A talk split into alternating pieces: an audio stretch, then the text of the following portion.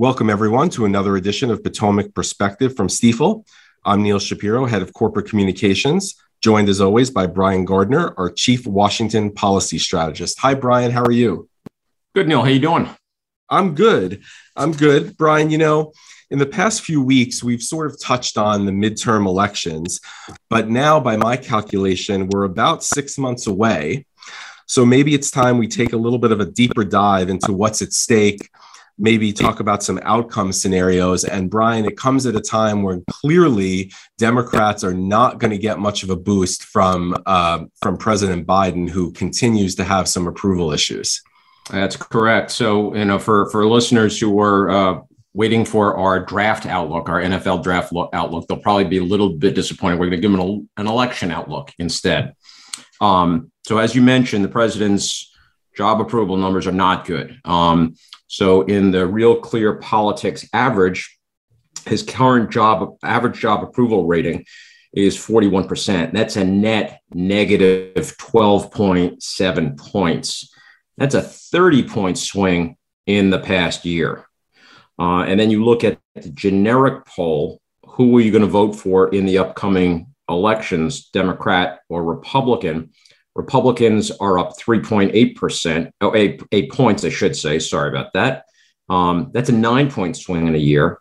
And Republicans have traditionally not done well in that poll, even in years where they've had big um, election outcomes, midterm election outcomes. They've typically trailed in the generic poll. So the fact that they're actually up is a very ominous sign. And then you throw in the inflation numbers, views of the economy, right track, wrong track. Uh, that's all reflected in the poll numbers that I just uh, went through, but it gives you a sense of of what the uh, what the White House and Democrats are looking at. So, and that's Brian. And Brian, that's for this point in his presidency. That's that's historically a, a weak numbers. right. That, this that, is not. these are yes. not normal no, no, normal numbers for a sitting president. That that that's that's the territory when the the, uh, the red lights are flashing warning. It's a yeah. bad sign. So, um, you know, so what does all that mean? Um, we have the upcoming elections. Uh, in the midterms, the uh, the entire House is up. Uh, House runs every two years, so all 435 members are up. Democrats have roughly a, a four seat advantage right now. There are a couple of vacancies, but I won't I won't get into those right now. A couple of retirements, a couple of passings. That those are the reasons why you get those vacancies from time to time. But uh, they've got about a four or five seat cushion. Um, it, so the and the the the party in power typically on average loses 26 seats. So you can see that republicans are in very strong position. So I, am very confident republicans are going to pick up the house. I'm less sure about the senate. Yeah that's why. that's that's the bigger one. Right. And we'll get into that why it's bigger uh, in, in, a second. Um, but let me tell you why I'm not as sure about what's going to happen with the Senate. So, where I just said the entire House runs, that's not the case for the Senate. Only a third of the Senate runs in any given year. This year, we're going to have 35 seats. It was 34. It's up up one to 35 because Senator Inhofe from Oklahoma is uh, is resigning. Um, so there'll be a special election to fill um, the remainder of his term. Um, and in that in the Senate, uh, that 35 seat uh, bucket, it breaks down 21 Republican seats, 14 Democratic seats. So, what does that mean? That means that there are more pickup opportunities for Democrats, fewer pickup Demo- uh, pickup opportunities for Republicans. Um, and candidates matter more in the Senate than they do in House races. Uh, it's a statewide election, so the national press covers it, the state press covers it. It's and there's only two of them. What's There's that? only two of them. There's only two of them. Right. In each state.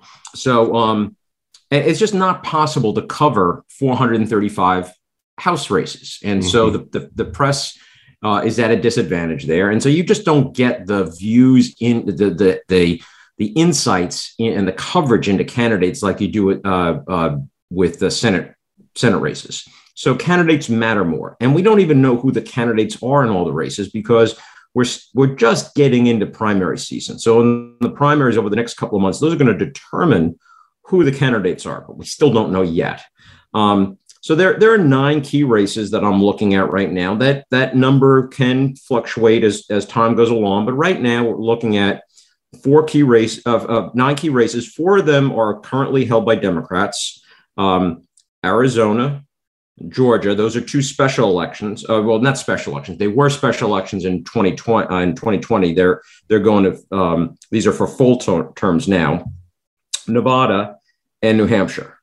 And on the Republican side, there are actually a couple more. There, there's one more key race than for the Democratic side: Missouri, North Carolina, Ohio, Pennsylvania, and Wisconsin.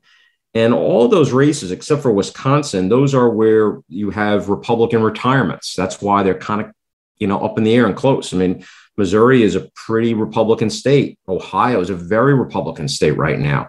And so you would think that Republicans would have the advantage and they should win. And I, I think they probably will win uh, at the end of the day. But the, the fact that there it, there are open seats right now, it just it gives you another layer of uncertainty about how they're going to play out. So, assuming, Brian, that the scenario plays out the way you just described, right? The Republicans pick up a number of seats in the House and gain control. The Senate, they should do well. We don't know, but assuming that that scenario is is is holds, um, what are the market implications you think that we should be preparing for? So, for if the if the Republicans win either the House or the Senate, doesn't matter which. Obviously, both would be even bigger, but it, just shuts off the, the Biden legislative agenda. Um, so uh, big tax increases would be off the table. I mean, we, we've talked about Build Back Better. We'll go back. Uh, you know, we may touch on that later on this morning, but um, you know that that would be off the table. So big transformative type of policy initiatives that need congressional approval. That, that those are off the table. The president would still control the regulatory agenda, uh, the agencies. So the agenda there is under his control, and and uh, so I'd be looking at the Department of Justice continued work on on antitrust and and the banking regulators and what they're going to do on banking mergers. That th- those types of issues are still in play, regardless of what happens uh, with the congressional elections. The Senate, I would say, is a little bit more important uh, because it does have a say in confirming presidential nominations. Uh, so if there's an opening at a given agency, a, a Senate control, a Republican controlled Senate could block potentially a, a Biden nominee or force the, the administration to, to pivot a little bit and send up uh, a nominee who's a little bit more uh, moderate uh, than what we've been seeing in the, the so far out of the Biden administration. Um, that being said, the, the Trump administration kind of gave the, the, the Biden folks a playbook on how to handle vac- some vacancies, which is one, uh, really the, the most important way is just uh, appoint an acting head of the agency and not go through the Senate confirmation process. It was there was a time where that was thought that's not an optimal way to do things. That you really want to have a Senate confirmed person running the agency, but those days are gone. And so no, we had a lot of those during Trump, right? Yes, we had a lot yep, of the absolutely. So um, I, I th- you know, even um, even a switching of the Senate, a flipping of the Senate, I still think the the, the Biden administration, unless it it decides on its own that it wants to go in a more moderate direction, um, there's a playbook, there's a pathway out there for them to continue to put uh, more progressive types as agency heads and kind of circumvent uh, the Senate.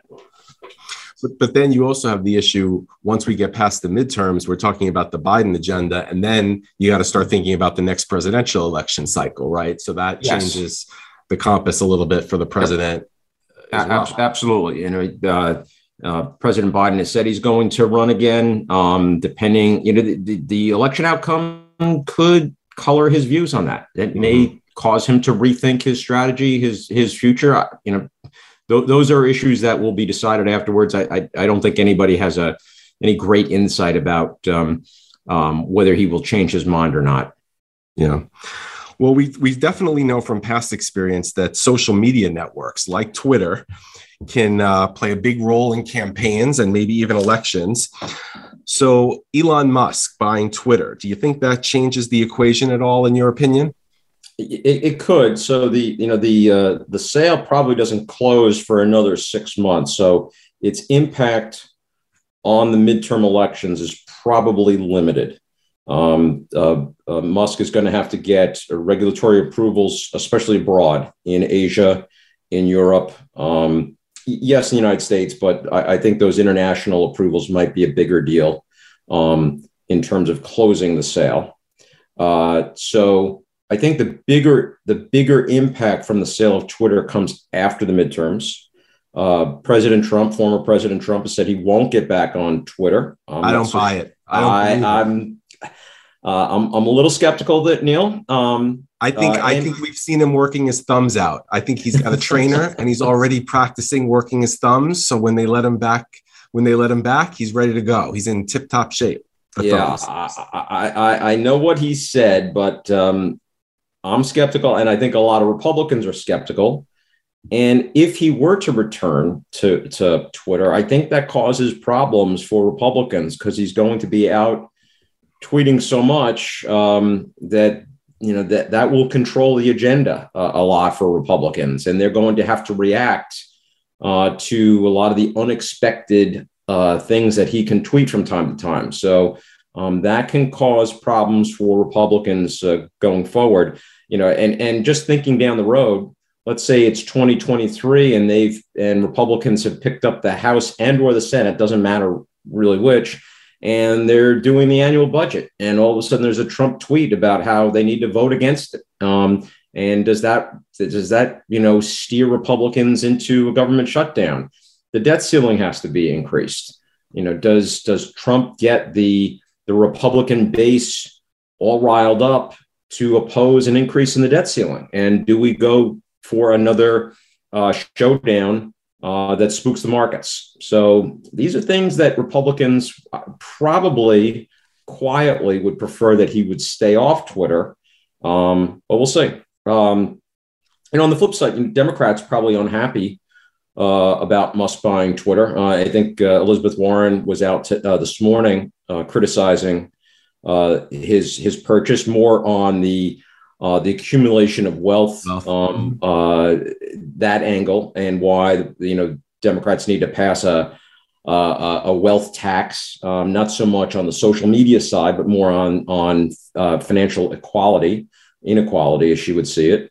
Um, but uh, you know, I, I can see Democrats kind of leaning into more tech regulation. They have a couple of bills uh, that have been floating around Congress, more on the antitrust side, that targets uh, Silicon Valley doesn't really get a Twitter. Um, really, some of the other uh, Silicon Valley players, uh, Facebook, Google, Amazon, less Twitter, but Democrats might have a renewed interest in revising Section 230 of the Commun- Communications Decency Act, something that's been floated about. Republicans have been interested in that. Maybe Democrats suddenly get religion on that and, and want to take a look. And then I think the angle that's really going to play out longer term, I think it's kind of interesting. There's a fintech fintech angle here uh, because uh, you know Elon Musk uh, might consider how Twitter could expand its role in, in the payment system, the payment space, the use of cryptocurrencies. And I don't pretend to know what his plans are, how it all might play out. But if if he does push Twitter in a payments direction, um, and getting more involved in the uh, financial services universe and architecture, then Washington becomes more interested um, in Twitter. Mm-hmm. Um, and that's something to uh, to keep an eye on. But I think that's longer term.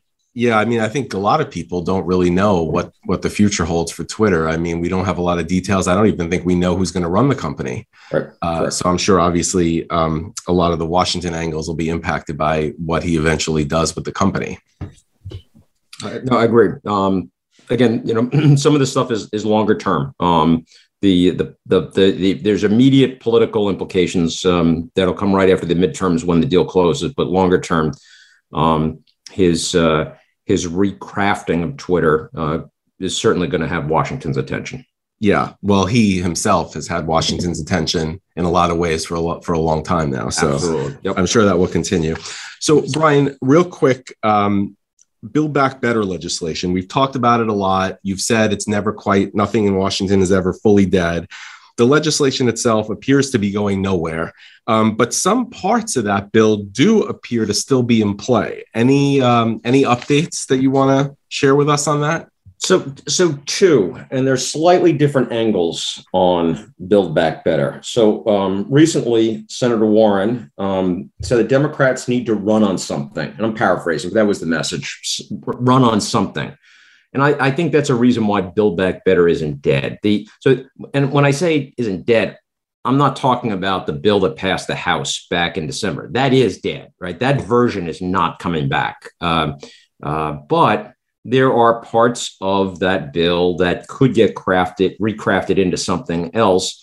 And I think Warren is signaling to progressives that they need to accept something. Something's better than nothing.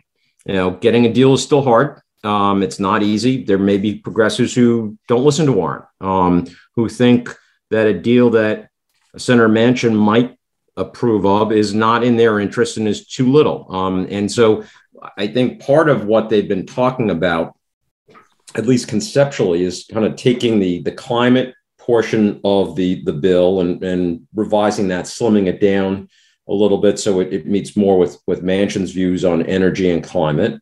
Uh, having some of the tax portion in there, maybe a, a prescription drug price uh, provision in there, um, and then call it a day.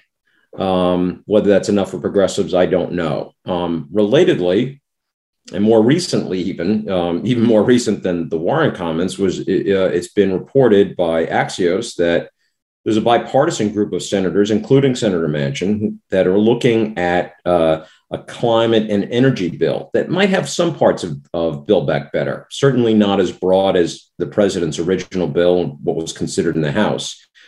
Now, this group hasn't agreed to anything yet. So it's too soon to know whether it's something that can pass the Senate. Um, it's kind of interesting that it is bipartisan, though. Um, that that that would create a problem probably for some Democrats who would who would think it's not um, it's not aggressive enough on climate and maybe too pro carbon. Um, but the fact that it would be bipartisan and get 60 votes and not use the reconciliation rules that Build Back Better has used um, that's kind of interesting because that gives you more flexibility uh, if you can get 60 votes. Uh, presumably, that's not going to have a tax portion in the bill. Um, this would be kind of standalone.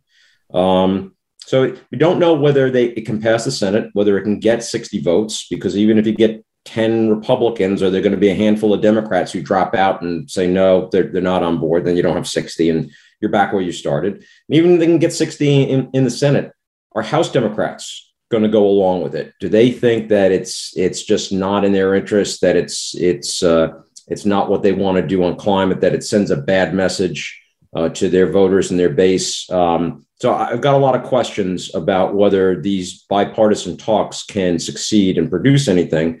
But again, you know that's that's why I don't uh, why I say that the, the bill isn't dead. Um, a variation of the bill is still alive. Um, a lot of questions, uh, kind of as I've laid out, but it's it's not dead yet. On life support, as you always yep. say, but not yep. yet. Exactly. Got it. Well, Brian, thanks as always. Thank um, you, Neil. Appreciate spending some time with you. And thanks everyone for listening. And we'll see you next time for another episode of Potomac Perspective.